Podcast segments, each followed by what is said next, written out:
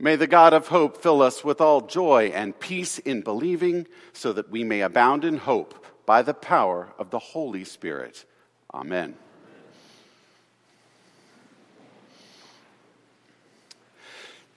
John Ortberg once told me this story.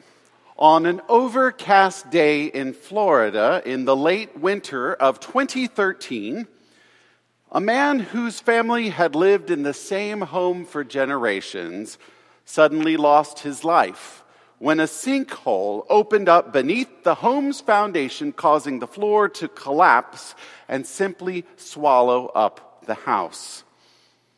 Experts say that in parts of Florida, the limestone that lies beneath the Earth's surface is slowly being dissolved by acidic rainwater. When enough rock is eaten away, the void simply collapses under the weight of what an inadequate foundation can no longer support. The author Gordon MacDonald once wrote about how what he called the sinkhole syndrome happens in human life. It may be triggered by a failure at work or a severed relationship, harsh criticism from a parent, or for no apparent reason at all. But it feels like the earth has given away.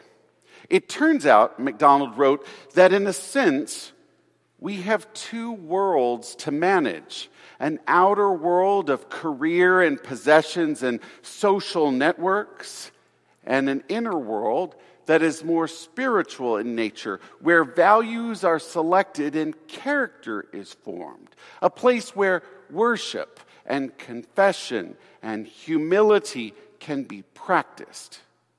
Because our outer world is visible and measurable and expendable, it's definitely easier to deal with. They demand our attention. The result is, though, that our private world is often cheated, neglected, because it doesn't shout out quite so loudly. It can be effectively ignored for a long time before it gives way to a sinkhole like cave in. The sinkhole, says MacDonald, is the picture of spiritual vulnerability in our day. Spiritual vulnerability. In the early winter of 2016, my guess is that many of us are feeling a heightened sense of spiritual vulnerability. We just commemorated Thanksgiving a week and a half ago. Some people love it, some people find it really stressful. And then this past week, we remembered our beloved whom we lost by commemorating and honoring World AIDS Day this past week. And we also, at this time of year, we live into our reality of a hyper aware and overly assertive, ready or not, here it comes, holiday season. In some ways, this is the norm in December. And many of us strive for perfection in all things related to the holidays decorations, food, gifts, the perfect friendships, the perfect marriages, the perfect Christmas cards. The list can go on and on. And sometimes the harder that we try to make all of this perfect, our souls give way to a sense of sadness or depression or downright despondency. We try and try and try. And so when we try harder now at this time of year, it makes it even more difficult. At times, we experience a cave in of sorts of our own aspirations. The people in Isaiah's prophecy thought that they had tried hard their entire lives to build up their society, their family, their friends, their livelihoods. But as our passage is being proclaimed, the Assyrians from the north were coming down to invade Judah, headed right towards that holy mountain, that city up on the hill, Jerusalem. The people in Isaiah's prophecy they tried to do rituals to please God. They tried to live justly, but the reality was that the people's attention really wasn't on God. They're mainly, they were mainly focused on themselves or trying to enact some form of perfectionism, but they weren't focused. The people at the time were not focused on God, their focus was elsewhere. And so their hope that they had of surviving any kind of ta- attack from their northern invaders was waning. And the people instead continued to give way to things like blame, to fear, to loss, to separation. But Isaiah tells us in this reading that God never has any plans to give up on the people of God. Never. Not now, not ever. In fact, Isaiah tells us that the people, that God is actually going to work in new and powerful ways, taking origin in the line of Jesse, taking root in a dynasty that has been shut down by the powers of the world, taking hold from something that was great, but at the time previously thought to be completely defunct and building up the people of God in a new way that has never been seen before on the face of the earth. Okay, fast forward now to the first century, to the desert, to John the Baptist proclaiming, The kingdom of heaven has come near. The prophecy from Isaiah of old continues to take on stronger momentum. Prepare the way of the Lord. Prepare the way of the Lord.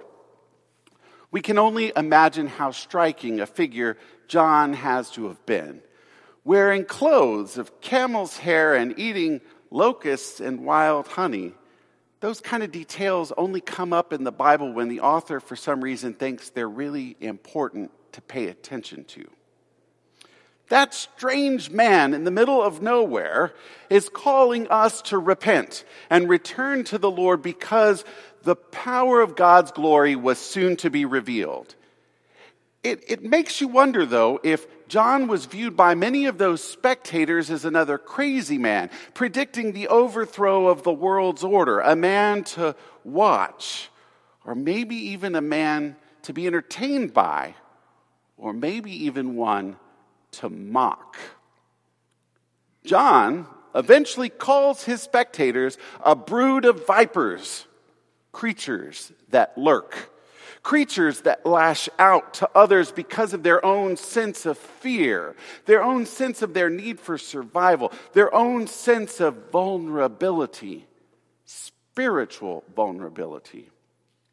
But just like the people in Isaiah's prophecy, John says that God isn't giving up on these brood of vipers either even to these who are dwelling in maybe positions of moral authority, but moral authority that's collapsing, or they're acting out because of their sense of perfectionism, or they're acting out because they have despair or some kind of oppression. John tells them, bear fruit worthy of repentance, because one who is coming will baptize you with the Holy Spirit and with fire with the Holy Spirit and with fire. What kind of fire? We always go to the negative when we talk about fire, which is totally explainable in this congregation because you had a fire here 15 years ago. Ne- going to the negative, a destructive fire, one that destroys. But in the Bible, fire sometimes has other purposes. It protects the Israelites from the Egyptians as a pillar of fire to shield them from their captors. It gives them warmth when they're wandering around in the desert for 40 years. Fire serves as a medium for sacrifice to appeal to God's abundant sense of forgiveness, which is why we light fire in the candles at the altar. In the New Testament, fire is a transformation agent. The epistle of James equates our words, what we speak from our tongues, as fire. That is, they are something that have great power. And even the letter to the Hebrews, with all that it says, tells us that angels and servants of God will be flames of fire. That the fervor of God's love itself, that the fervor of God's love is a consuming fire. So for today, if what John is telling us is that the one coming after him, the one who baptizes us with the Holy Spirit, and a fire of love that knows no limit. What would that mean for us? A fire of love that has no limit. What would that kind of warmth and power and transformation do for our psyches at this busy time of year? How would that empower our spiritual vulnerabilities and have us emerge out of our spiritual sinkholes and call us into a life of drawing nearer to God? The prophecies of Isaiah tell us a shoot shall come out of the stump of Jesse. New life is going to emerge among us from that which we thought there was no hope at all.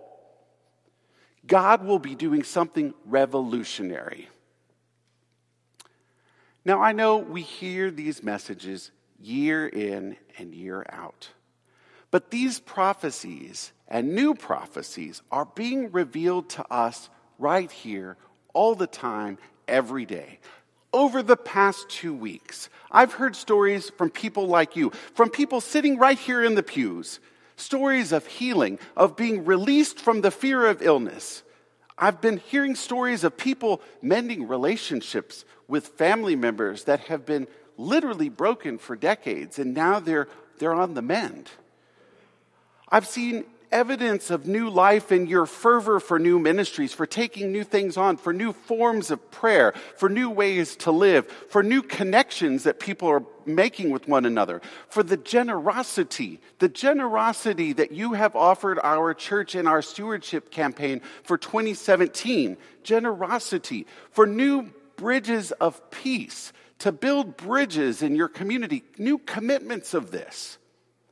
And I've seen you, the people of this church, recommit your hearts to each other, to the saving work of Jesus in the world, and to reaching out to people beyond your comfort zone to establish a new world order, a new way to live, a new way to be Christ's hands and heart in the world.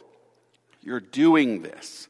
The prophecies from Isaiah continue through you the wilderness proclamations of John the Baptist are being taken on now by you. You're doing this, but Advent calls us to go further.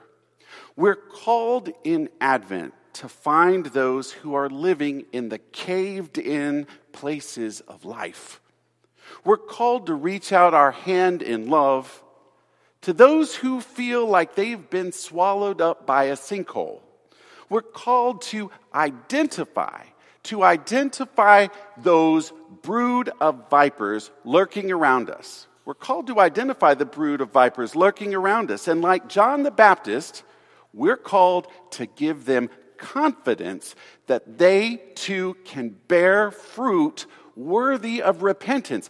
God has not given up on them, and neither should we. The fire of God's love is being kindled to bring goodness and light. The fire of God's mercy is bringing warmth and protection and guidance. And the fire of God's creativity is charging us with replacing our own perfectionism and instead immersing ourselves into a powerful fire of love to be transformed in a community where worship and humility and confession can be practiced, where we seek transformation also in fellowship and service to emerge as a shining light for the people of Phoenix and the world. Advent is calling us to be a part of God's new creation, the one that's created from something that was previously thought of as defunct, a tree stump, an old tree stump. God's calling us to fill in those voids of despair in the world and offer our neighbors in the pews, in our workplaces, and in our worlds abundant restoration, a supportive and solid foundation, and a fiery love that never ends. How do you kindle the fire of God's love in your world?